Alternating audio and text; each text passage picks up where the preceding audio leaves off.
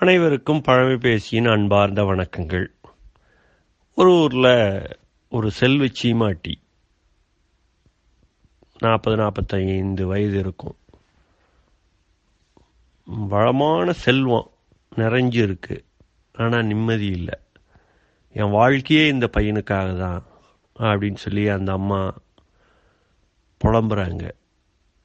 ஒவ்வொரு நாளும் செத்து செத்து பிழைக்கிறாங்க. ஏன் அப்படி? அப்படின்னா கணவர் கிடையாது. கணவர் அகால மரணம் அடைஞ்சிட்டாங்க. அன்பார்ந்த கணவர் தன்னை விட்டு பிரிஞ்சப்போ கூட தானும் அவர் கூடயே போயிட்டா என்ன?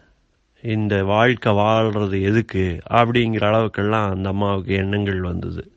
ஆனாலும் தன்னுடைய பிள்ளைய பார்த்து இவன் அனாதை ஆயிடுவானே அப்படின்னு சொல்லி அவனுக்காக வாழ தலைப்பட்டாங்க. இப்படி தான் கடந்த இருபது இருபத்தைந்து ஆண்டுகளும் போயிட்டு இருந்தது அந்த அம்மாவுக்கு. இப்போ பிரச்சனை. என்ன பிரச்சனை அப்படின்னா அந்த பையன் இனிப்பு அந்த வெள்ளை சர்க்கரையை தின்னு தள்ளுறான்.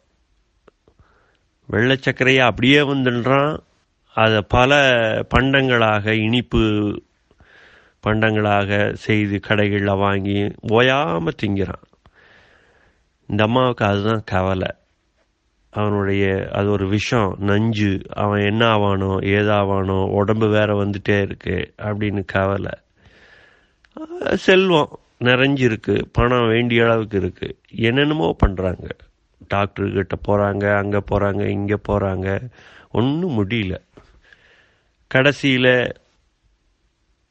மனமார்ந்து உணர்வு ரீதியாக எதையாவது பண்ணணும். இதுதான் தன்னுடைய கடைசி ஆயுதம். எதையாவது எதையாவது செய்யணும் அப்படின்னு சொல்லி மன்றாடி பார்க்குறாங்க. அந்த ஊரில் இது மாதிரி அவர் ஒரு பெரியவர் இருக்கார். அவர்கிட்ட போய் நிவர்த்தியாகாத பிரச்சனையே கிடையாது அப்படின்னு எல்லாம் சொல்கிறாங்க அந்த அம்மாவுக்கு இதுதான் கடைசி ரிசோர்ஸ் இதில் தோற்றுட்டா அவ்வளோதான் பையனும் எப்படியும் ஏதாவது ஒரு நோய் வாய்ப்பட்டு போகிறான் தானும் அவனோடையே போயிடணும் இந்த வாழ்க்கை எதுக்கு நமக்கு? அப்படிங்கிற அளவுக்கு வந்துட்டாங்க. அந்த ஊரில் சொன்னபடியே அந்த பெரியவர்கிட்ட போகிறாங்க அந்த பெரியவர் சலனம் இல்லாமல் உட்காந்துட்டு இருந்தார் இந்த அம்மா போயிட்டு ஐயா உங்களோட உங்ககிட்ட ஒரு உதவி கேட்டு வந்திருக்கேன். உங்களை நம்பி தான் வந்திருக்கேன் அப்படின்னு சொல்லிட்டு போகிறாங்க இந்த அம்மா. அந்த பையன் எப்போ போல் எங்கேயோ பார்த்துட்டு கண்டுக்காமல் எதையோ எடுத்து இருக்கான். இனிப்பு தான் வேற என்ன? அப்புறம் சொல்லுமா என்ன? இது மாதிரிங்க ஐயா என் பையன் வெள்ளை சர்க்கரையும் இனிப்பையும் சின்ன மேனிக்கு இருக்கான். நிறுத்தவே மாட்டேங்கிறான். உடல் உபாதைகள் இப்போவே ஏற்கனவே வந்துருச்சு. மருத்துவர்கள்லாம் கைவிட்டுட்டாங்க நீங்கள் தான் ஏதாவது பண்ணணும். அவனை எப்படியாவது இது இனிப்பு தின்றதுலேருந்து காப்பாற்றணும் அப்படின்னு சொல்லி சொன்னாங்க. அந்த பெரியவர் அந்த பையனை கூப்பிட்டாரு. இந்த பையனுக்கா நான் அறிவுரை சொல்லணும்? அறிவுரை சொல்கிற இடத்துல நான் இல்லையேம்மா அப்படின்னாங்க. என்னங்கய்யா சொல்கிறீங்க இது மாதிரி நானே இனிப்பு திங்கிற பழக்கத்துக்கு ஆளாயிட்டேன். நான் எப்படி இந்த பையனுக்கு அறிவுரை சொல்ல முடியும்? என்னால் இந்த பையனுக்கு அறிவுரை சொல்ல முடியாது அப்படின்னு சொல்லி அவர் பெரியவர் சொன்னார். அந்த பையன் டபக்குன்னு அந்த பெரியவர் காலில் விழுந்தான். பெரியவரே நீர் தான் நல்லவர். இத்தனை நாளும் அறிவுரையாக போட்டு என்னை படுத்தி எடுத்தாங்க. என்னென்னவோ சொன்னாங்க.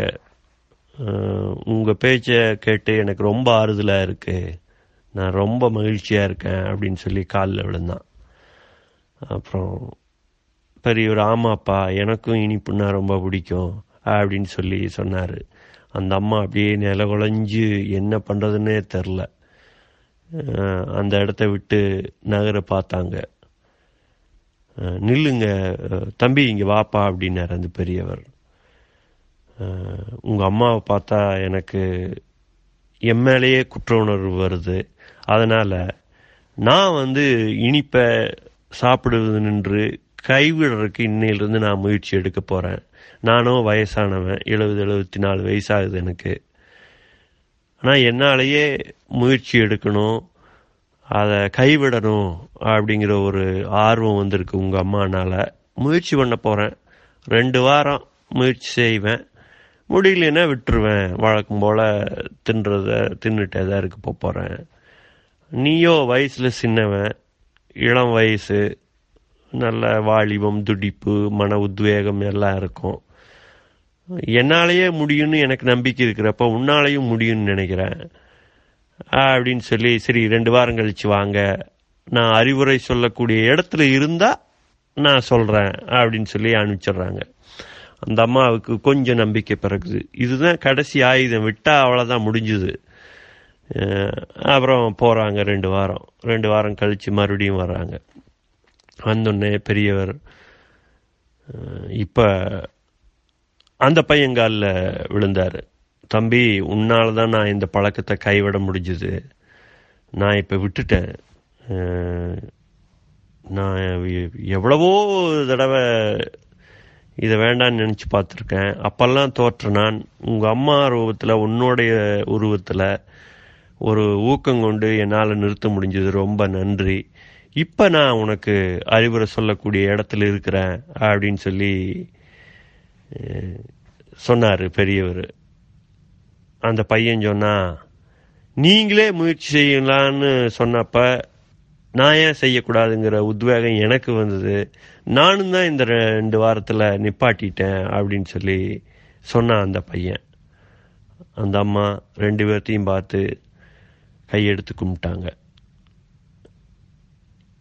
இப்ப சமூகத்தில் அறிவுரைங்கிற பேர்ல அட்வொகேட்ஸ் எங்க பார்த்தாலும் அட்வொகேட்ஸ் எல்லாம் போலித்தனமான அட்வொகேட்ஸ் இதனாலேயே அந்த பழக்கங்கள் பெருகிக்கிட்டு இருக்கு. என்னைக்கு அக்கறையும் நேர்மையும் உள்ள ஒரு அறிவுரை இடம்பெறுதோ அது கட்டாயம் பழிக்கும். சைனிங் ஆஃப் பழமை பேசி.